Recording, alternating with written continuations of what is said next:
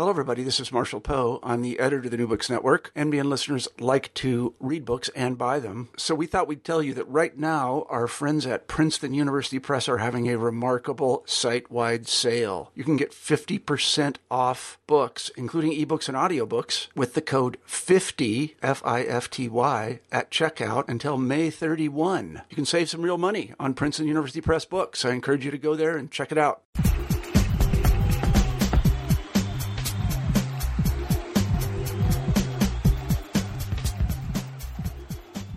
Thank you for downloading this episode of New Books in Sports. I'm your host, Bruce Berglund. For each episode of the podcast, we choose an interesting new book that takes a deeper look at some area of world sport, and we talk with the author. This week's guest is Tony Collins, director of the International Center of Sports History and Culture at De Montfort University. Tony is making a return appearance on New Books in Sports. He was previously a guest in summer 2011 when we discussed his book, A Social History of English Rugby Union. That book, along with two other books by Tony, were awarded the Lord Aberdare Literary Prize, which is given each year to the best work of sports history published in Britain. For this episode, we are talking about Tony's new book, Sport in Capitalist Society A Short History, just published by Routledge. This book lives up to both parts of its title. First, it shows how the forces of capitalism, commercialization, market competition, industrialization, and the expansion of finance have been essential to the development of modern sport, from the 18th century down to today. Second, this is indeed a short history at just under 200 pages. But the book is big in its ideas and its scope. No matter where you live, you'll likely find your country and your sport described in its pages, and then deftly connected to the larger picture of global sport. The book is ideal for a course reading list or for the bookshelf of any educated fan. As always, it was a pleasure to visit with Tony. I hope you enjoy our interview. Tony Collins, welcome back to New Books and Sports. Great, it's great to be back. So it's it's been a while since we've had you on the podcast, and in that time, of course, there have been some big events for British sport and uh, big events for uh, the Center for Sports History and Culture. So why don't you bring us up to speed on what you've been been working on at the centre in the last year? Well, as you say, it's been a big year for sport in Britain. Uh, the, obviously, the centrepiece was the Olympics, but also things like Andy Murray winning Wimbledon, the first time a, a British male has won for over 70 years. And um, if you leave aside soccer, um, then British sport seems to be on an upward arc. And so we've been, as the Centre for Sport, the International Centre for Sports History at De Montfort, we've we've been pretty lucky to be um, to be at the centre of some of these events from a sort of historical heritage point of view. And I guess some of your listeners will uh, have heard the BBC yes. Radio 4 series that we did in 2000, that was broadcast in 2012, which has been very successful for us. And it's kind of um, it, it, it's very it was very interesting to work on because it made us very aware of uh, how to communicate our work as professional historians to a broader audience.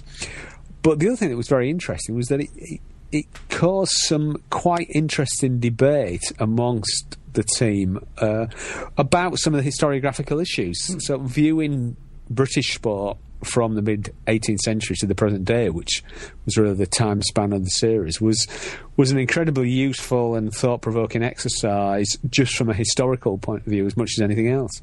So, is there wrangling over over who then which historian was uh, to be interviewed about uh, a particular topic? Then, no, not but not in ter- not in those terms, but I think in terms of.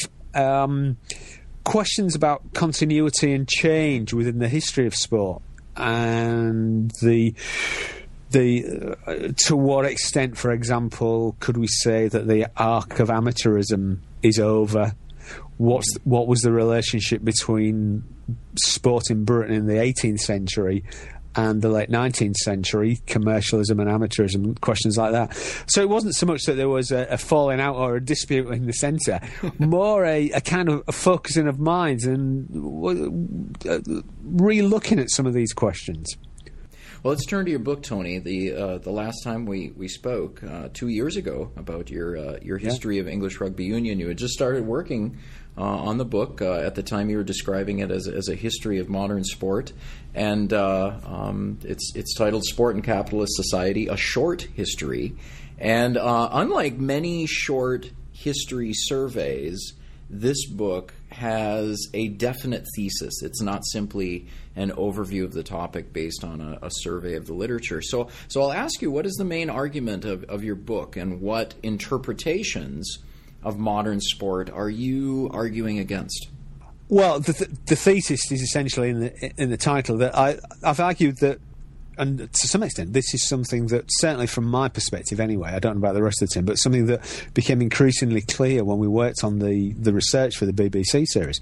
That sport really is a product of of capitalist society. That as capitalism developed in the in Britain in the 18th century, and it brought with it a uh, the development of a commercial entertainment sphere. Sport was very much part of that, and more than simply being another form of commercial entertainment, sports binary opposition between winning and losing, the importance of competition, really dovetailed um, with the change in the culture of society as it switched from a feudal. Um, uh, very hierarchical society to um, the beginnings of a modern capitalist society. So, sport um, sports development is not simply coterminous with that. I don't think it's a, it's not simply an accident that it developed at the same time, but it in fact was part of the process of the development of capitalism on a cultural level. Um, and I think we can see that if we look at the development, development of the laws of sport, the codification of cricket, boxing, horse racing, three main sports of the 18th century in Britain. All these from certainly the early to mid uh, 18th century developed laws that were firmly based on the commercial development of the sport. So that's the main thesis, and the book tries to track that through to the present day.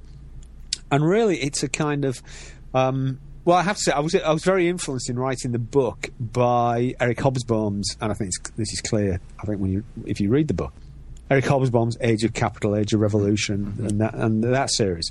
Uh, so, in a sense, it's an attempt to slot sport into that into Hobsbawm's analysis of the development of of modern society, uh, and it's not a it's not a particularly it's not um, set, it doesn't set out to be a particularly polemical or argumentative book, although it is a book of ideas. Mm-hmm. But it does try and uh, I, I, do try and offer an alternative analysis to the idea that the development of sport is one of modernity. It's simply a tale of modernity, which I think you can see in um, probably the most uh, prominent example of that is Allen Guttmann in, in From Ritual to Record. Uh, and I would argue that the some of the things that Allen points out as the key uh, markers of modernity are actually very closely related to the development of sport as a commercial capitalist enterprise. And and I think there's there's examples. I mean, I think for example, Ron, Warren Goldstein's fantastic book on the early history of baseball in the states. Although uh, obviously Warren probably has a different analysis that I, that I have. It, uh, it, it also illustrates the way in which commercialism drove baseball, and I think we can say similar things about soccer in Britain as well. Uh, and the other, I guess, the other um, thesis that the book is is trying to differentiate is, is, differentiating itself from is the idea, which is a sociological idea of the civilizing process. That modern sport is really a, an example of the way in which modern society from the 17th century became slowly more and more civilized and and I think if you look at the work, particularly obviously of Eric Dunning and the, the Leicester School of Sports Sociologists, they've um, spent a considerable time trying to analyse sport and various various sports, in fact, in, in the context of civilization and the removal of violence from sports. And again, I think if you look at the historical record, so for for example, boxing, the most um, seemingly the most overtly violent sport. The way that boxing was, the reason why boxing was codified was not to make it less dangerous and in fact, there's a very strong argument that the Marquis of Queensberry rules that were introduced in the late 19th century made it much more dangerous than the old style prize fighting. But the reason why boxing was codified and common rules were introduced to it was simply to make gambling more effective and to make the sport more transparent for the purposes of gambling.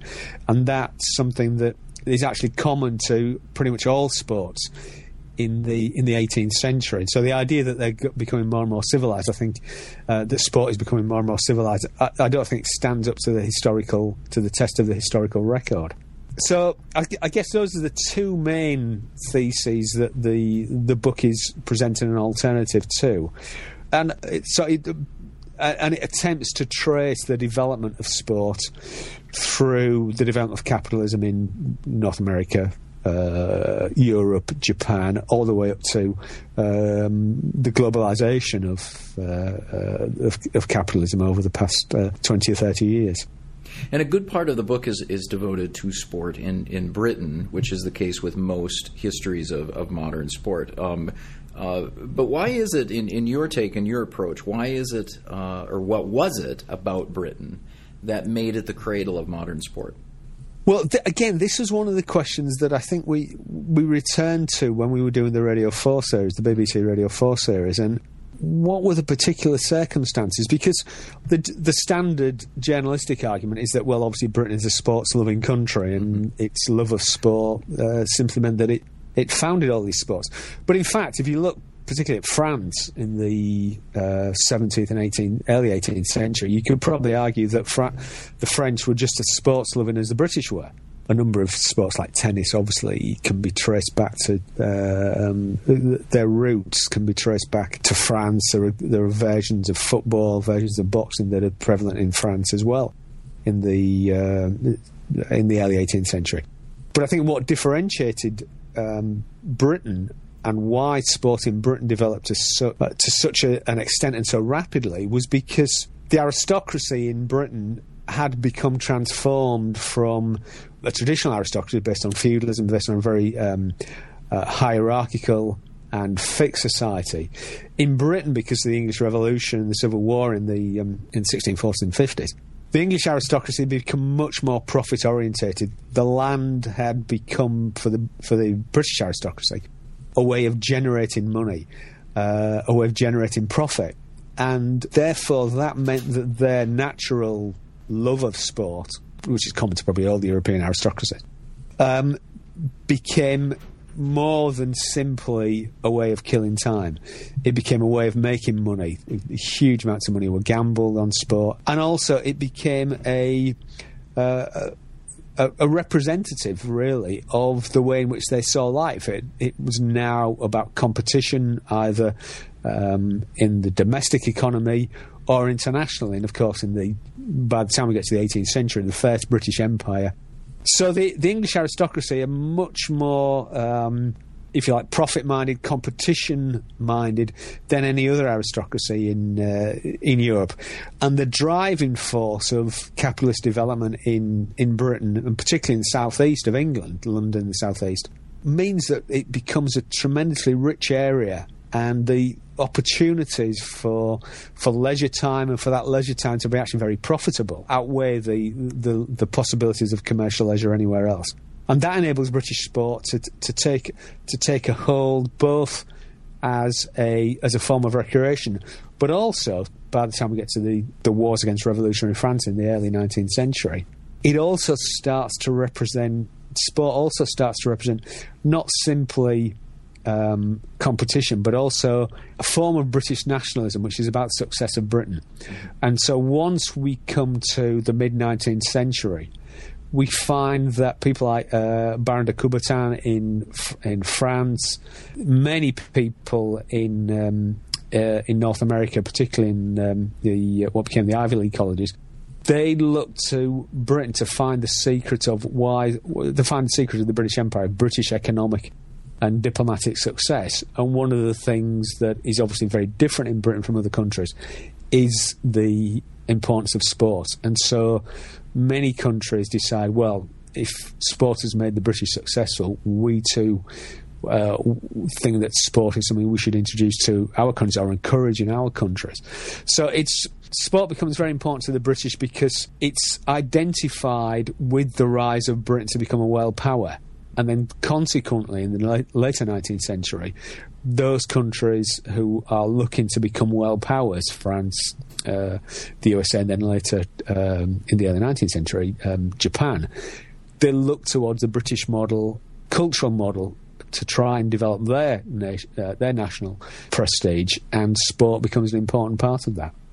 You mentioned women in uh, in 18th century sport and how there were there were many more women participating as opposed to in the 19th century. And uh, so, knowing something about women in 19th century Europe, that you have a, a greater division of labor between men and women uh, in in the 19th century with industrial capitalism, uh, you have greater division of men and women's space uh, in the 19th century. How how did um, 19th century industrial capitalism play out in terms of, of men and women in games and, and in sports?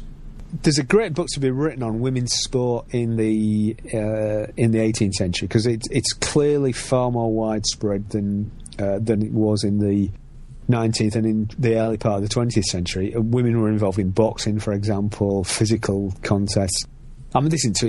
I don't want to exaggerate the um, the importance of it, but certainly it's clear that there was a uh, a reduction in women's opportunities to be involved in sport in the 19th century. And I would argue that the reason for that is because the the change in society to an industrial, factory-based economy placed greater emphasis on um, both men developing masculinity because one had to be hard to work, 14 hour days and to go um, to, to, find work. Uh, but women were triply burdened in their works, they had to keep house and they had to raise children. And in those circumstances, um, uh, particularly in the the great urban industrial centres of, of, Britain at the time, Manchester, Birmingham, Leeds, Newcastle, the opportunities for leisure for working class men were reduced, but for women, they were almost almost completely extinguished. I, I would argue. And it's really the that burden of women, of working class women in the uh, in, in, the industrial revolution and the, the subsequent period in the 19th and early 20th century, that that meant that women had far far less opportunities to be involved in sport. And that only really changes towards the end of the 19th century when, for middle class women, there are uh, huge advances in educational opportunities both in, in Britain and, uh, and North America. And for working class women, to some extent, in the early part of the 20th century, when you get the rise of um, um, factory paternalism and welfare capitalism, if you like, um, when large industrial organisations started to provide uh, some recreational facilities for women, and that particularly becomes very apparent in World War One in Britain, where you get huge growth of women's soccer teams, uh, which are really facilitated and promoted by the influx of women into um, uh, into the factories and their ability to use the facilities that are uh, provided that were provided originally for male workers, uh, but uh, once the male workers went to the went to fight in the war to the front, then they were available for women. So you get this. There's a huge, long, I guess, in a sense, perhaps looking at historically, an interregnum yeah, for uh, of women's involvement in sport in the 19th century, due primarily to the um, the pressures of uh, industrial society and the prejudices that that gives rise to. So, following up on that, looking also at, at the 19th century, something you talk about in the book is uh, in the 19th century, with the rise of industrial capitalism, this is also the period when, when team sports develop in, uh, in Britain, in North America. So, what is the connection between team sports and industrial capitalism? I would argue that, the, and it's something to dispute, obviously. I, I would argue that it's really the, the organisation of daily life for working class people and for a significant section of middle class people as well was based on some kind of collective experience. Um, working in the factory, leisure was collective, and they went to pubs, they went to music halls. So collectivity became the the way in which life was lived. so team sport, the idea of working in a team was was commonplace, and it, it's interesting. I think that in the from the mid 19th century, from the 1870s, when football and also in the states when baseball start to become mass spectator sports with roots in the industrial urban working class. Individual sports going to decline. Boxing really doesn't recover until the end of the 19th century, uh, and for the working for the working class, by and large, boxing is the only individual game, and that's uh, only individual sport. Um, sports like golf and tennis become very important to the middle classes and they're part of middle class sociability. But for the working classes, both in Britain and North America, and then slightly later in, in Western Europe, collective team sports, I would argue, come to embody something of their own experience. So one can see people working in the same way on the on the football field or the baseball diamond. You can see people working the same way that you work uh, in a factory. They're also closely associated with the uh, a sense of place that team sports, again, certainly from the 1870s, 1880s onwards, primarily, but not exclusively, primarily be, primarily become associated with place. So there's always a home team in a football league or a in a football league soccer fixture or a national league baseball fixture.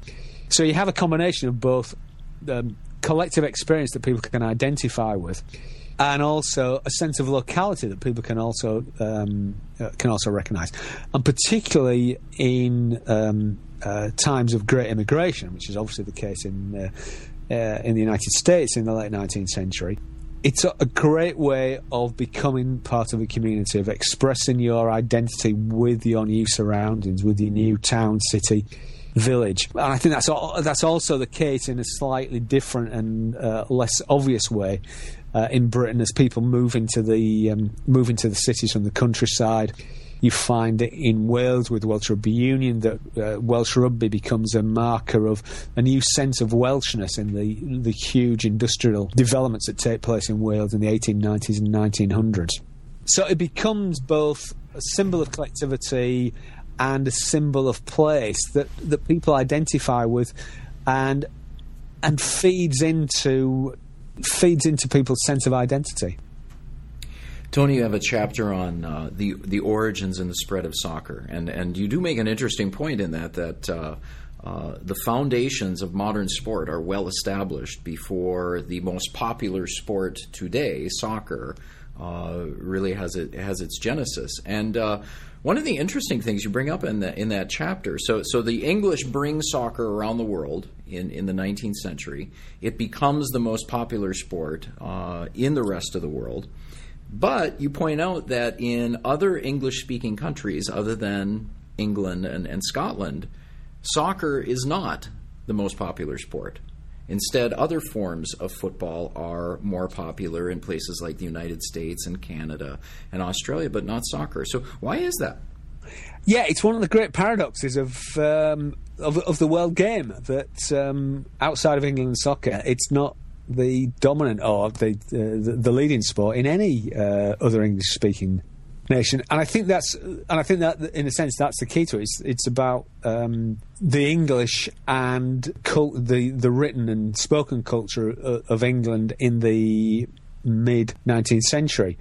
I think the reason why it's the case is that it's, and I think this also explains why the discussion on why is there no soccer in the United States. I think, um, I think this is the the reason is it rooted in the history of the development of um, of muscular Christianity and ideas about about how to educate young men that developed in the 19th century, mid 19th century.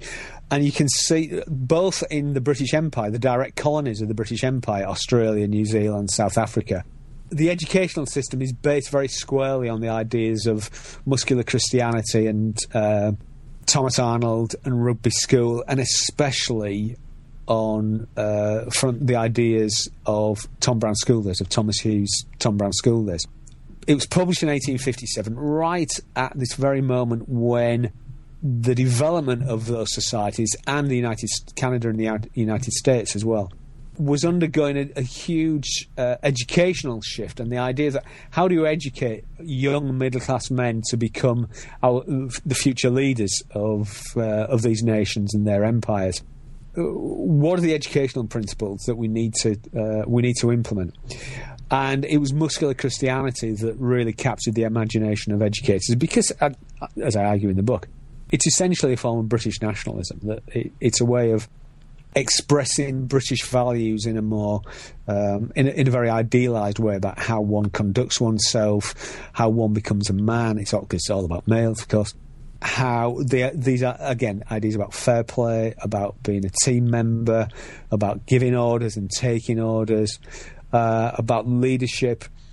All these things are, are, popularised in many ways by Tom Brown, by the book Tom Brown School Days. and becomes a huge bestseller across the British Empire, and also in the United States as well. And famously, Teddy Roosevelt said it was one of two books books that any, everyone should read. So there's a level of identity, and that opens the door really to play rugby. Uh, rugby becomes a game because of its identification with rugby school, muscular Christianity, and um, Tom Brown School Days, it becomes the game that is played by the local uh, local elite. So by the time that soccer becomes the dominant sport, the dominant football code in England, which is only really in the 1880s, up until the, the, up until around about 1880, rugby is probably the dominant and more popular code. But by, but by the time that soccer becomes established as a as an important football code in its own right in the 1880s, well, the English speaking world has already adopted its own football. And it very rapidly in Australia, you get well, you get both rugby uh, played in New South Wales and Queensland. That becomes very, very rapidly adopted by the uh, by the elite schools, and then it comes down into the working classes. In the southern states of Australia, you get Australian rules football, which again starts with the elite, based on ideas about about muscular Christianity and its applicability to um, to Australia. And in Canada and the United States, rugby is rugby is initially adopted and then modified quite quickly in a similar fashion, really, to, to which Australian rules modified rugby rules at a slightly earlier period. So by the time that soccer becomes a, a major a major sport, the, the place that it occupies in becomes to occupy in European and uh, South American countries is already occupied by um, by some variation of the rugby code, if not the rugby code itself. So paradoxically, you have you know the the game that's invented by the English is only it's is not really it, it is played, but it never becomes the dominant sport with which the English other English speaking nations are identified with. And the great paradox of it, uh, or the great irony, whichever way you want to look at it, is that it's soccer that really becomes the internationalist game it's never seen as a particularly it's never identified with one with any particular nation it becomes with the formation of FIFA in 1904 which is uh, not created by any English speaking countries. In fact the British don't really like FIFA and um, don't really want to be a member. Um, by the time that FIFA is created in 1904 then soccer is really pretty much independent uh, of its British roots, and that enables it to to spread very very rapidly, particularly after World War One, throughout Europe and also across Latin America in in the same period. Uh, so it's a really, and I think what, one of the things that it, highlights, I think, is that and again, this is one of the things that came out when we were the centre was working on the, the BBC Radio 4 series. It's very difficult to look at one sport in individual isolation. You, to understand why soccer is spread around the world, or why American football dominates in, uh, in the United States, or why Australian rules is very strong in Australia, you have to view it in the overall con- historical context, but also in a comparative context with the other codes of football uh, and other and other sports to really understand why these peculiarities, as they seem, have arisen. I want to jump ahead to the 1920s, Tony, and uh, it, you have a chapter looking at that period. This is this is when we see uh, really, really great rise in popularity of, of sports, mass spectator sports in uh, North America and in Europe. Uh, you see the building of massive stadiums, the prominence of sports in popular media. So, what was it that, that fueled this growth of mass spectator sports in the 1920s and, and into the early 30s? World War One obviously fundamentally changed changed the world, particularly Europe, uh, where most of it was fought. But the world as a whole. So there's a, and so in Europe, you get the destruction of the old empires, particularly the Austro-Hungarian Empire, and the rise of nationalisms and the those countries that were in the, the prison house of the, Aust- of the Habsburg Empire are now seeking to assert their own national identities and their independence. And sport is a, is a uh, is an easy way to do that. And again, the um, one of the ways in which uh, countries after the 1920s looked to assert their independence and their national identity was through the adoption of sport and by its um, by playing their other their, their other rivals. And so it's no accident that really the hotbed of, of soccer in the 1920s and 1930s uh, was Austria, Czechoslovakia, Hungary, uh, to a lesser extent Germany, Italy. Uh, all these countries that had uh, undergone profound changes in World War One. The other important uh, reason, which is intimately linked to, to that, is the huge importance of the media. I, I think it's almost well, I think in the book, and I probably regret this, I think in the book it's an iron law of sport that its development is intrinsically uh, bound up with the development of media. So in the 1700s, sport arises at precisely the same time that the newspaper uh, newspapers developed. Daily newspapers are first introduced in Britain in the early 1700s. Sport feeds into that and becomes both the subject and the object of um, uh, of newspapers.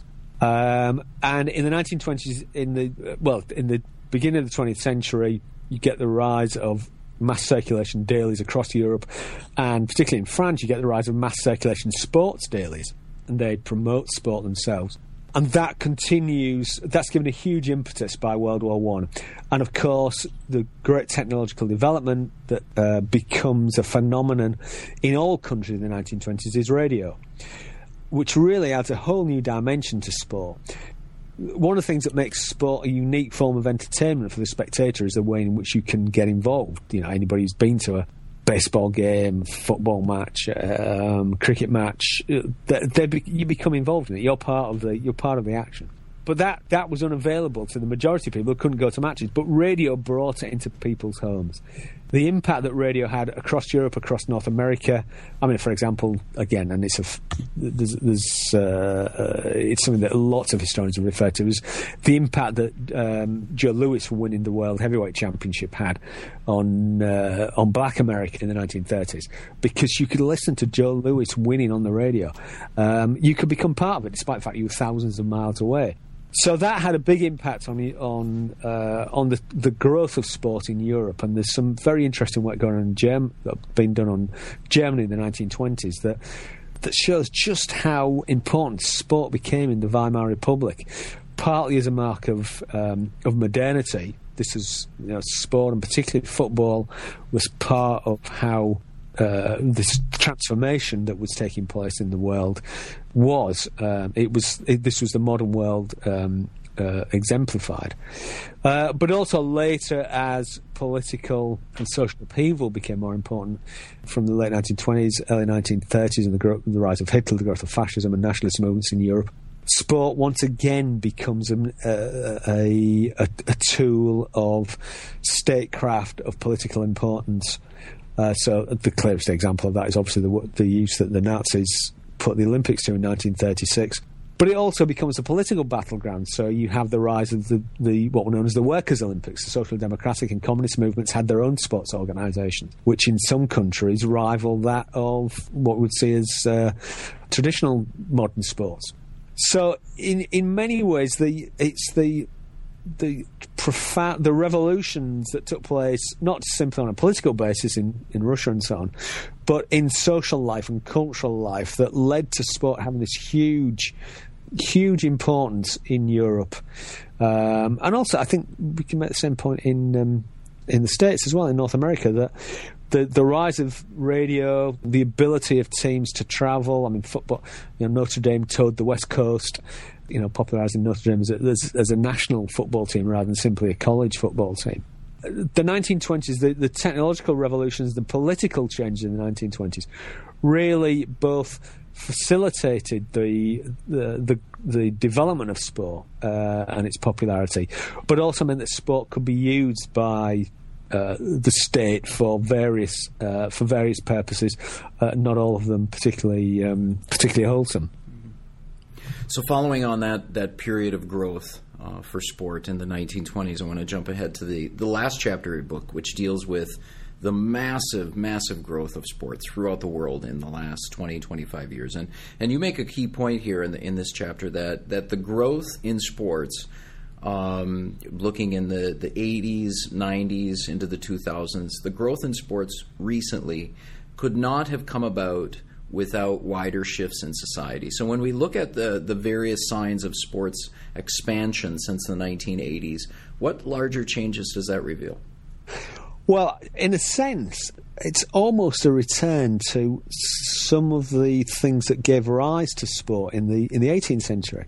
Obviously, the most there's technological development. There's the the growth of digital satellite broadcasting uh, uh, has helped to facilitate um, the uh, the rise of sport around the world. It's it's I, I, argue in the book that the, the globalization of sport it, it's really about media um, because there hasn't been a fundamental shift in the power bases of sport, but uh, you're now one is now able to watch. If you have the money to do so, you can watch pretty much whatever sport you want in whichever country of the world you want because of the, the growth of satellite broadcasting. But I think more fundamentally that what what happened from the 1980s and, if you like, the rise of the Thatcher the Thatcher Reagan era, which brought in, um, which really saw the end of this, the old social democratic welfare consensus.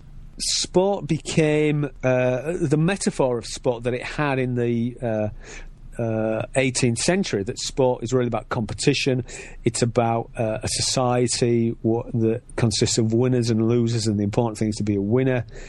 Um, that became much more the dominant narrative of uh, of the West in the 1980s and 1990s, and sport, as it rose in importance through to due to technological changes and the, the importance of television, sport dovetailed with that with that uh, ideology. It's sport, obviously, again because it's it's a binary thing. It's about winning and losing.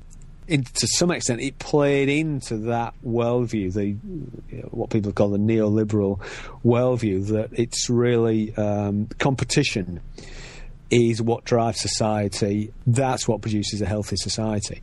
And so sport was able to, um, whether consciously or not, was came to play a central cultural role in, in that new world order that uh, Thatcher and Reagan uh, created from the 1980s onwards.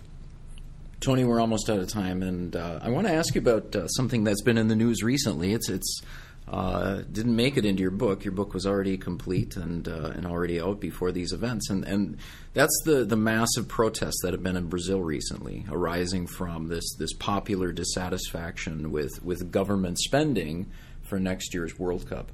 So how would how would these demonstrations enter into your book if you had the chance? Uh, thinking thinking ahead to the second edition of your book, uh, how would how would you include the demonstrations in, in Brazil? Would they change any of the observations you made in your last chapter, or would they confirm your findings?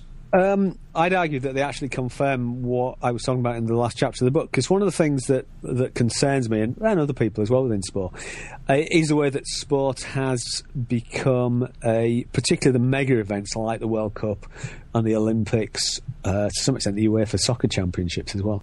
That these mega events have really, they've become. Um, I guess they've they become a um, a way of sort of lauding capitalism uh, through sport and investing huge amounts of money into short-lived sport events that have no uh, that, which at best the benefit to the mass of the population is is, is highly disputable and in many what I would argue is is, is almost negligible.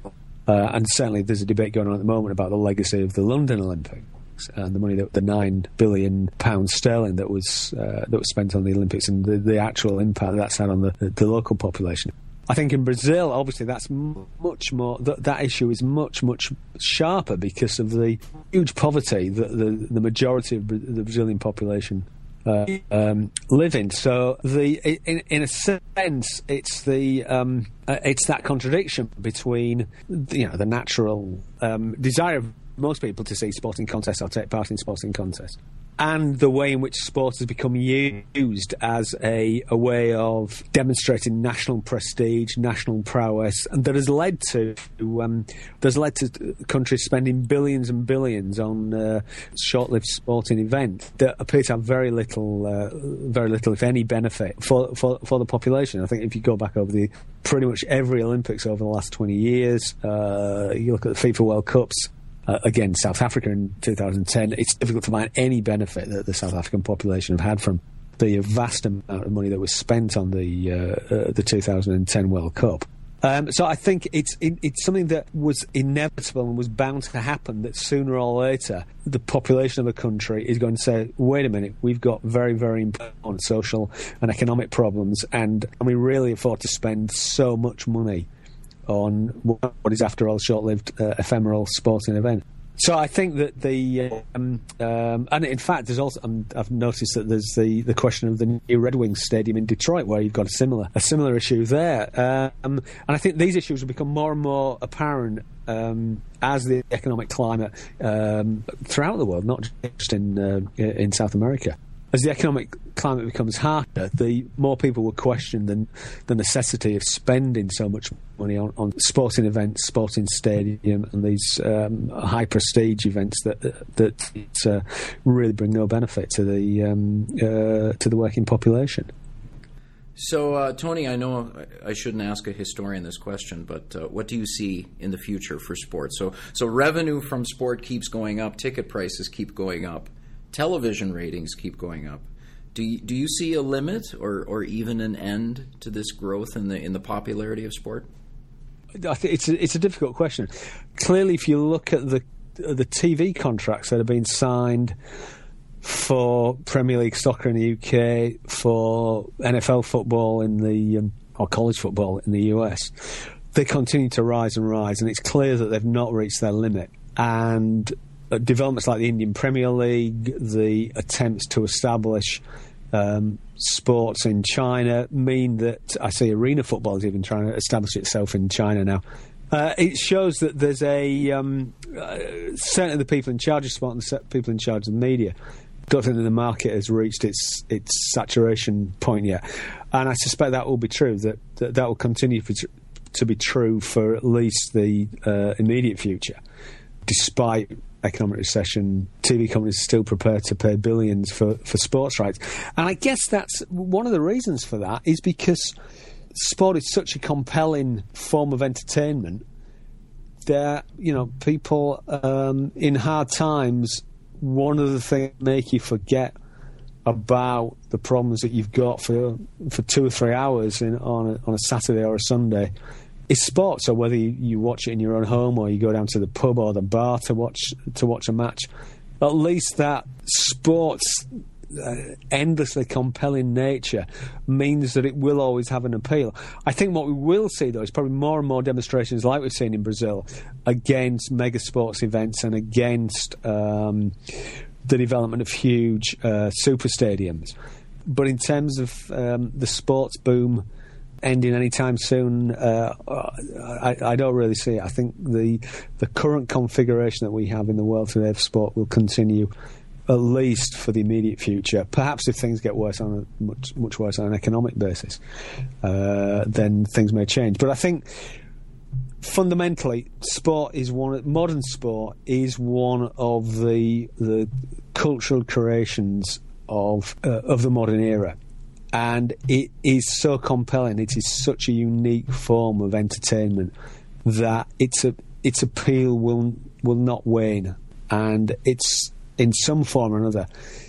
Like the cinema, the other great invention of 20th century modernity, it's always going to be with us. It's always going to be part of human culture. You've been listening to an interview with Tony Collins about his book, Sport in Capitalist Society A Short History published in 2013 by Routledge. New Books in Sports is part of the New Books Network, which offers dozens of channels of podcast interviews with the authors of new publications on subjects from psychoanalysis to East Asian studies. If you like what you heard here, please follow New Books in Sports on Twitter at New Books Sports or friend us on Facebook at facebook.com slash new books and sports. I'm your host, Bruce Berglund. Thank you for listening and enjoy your week.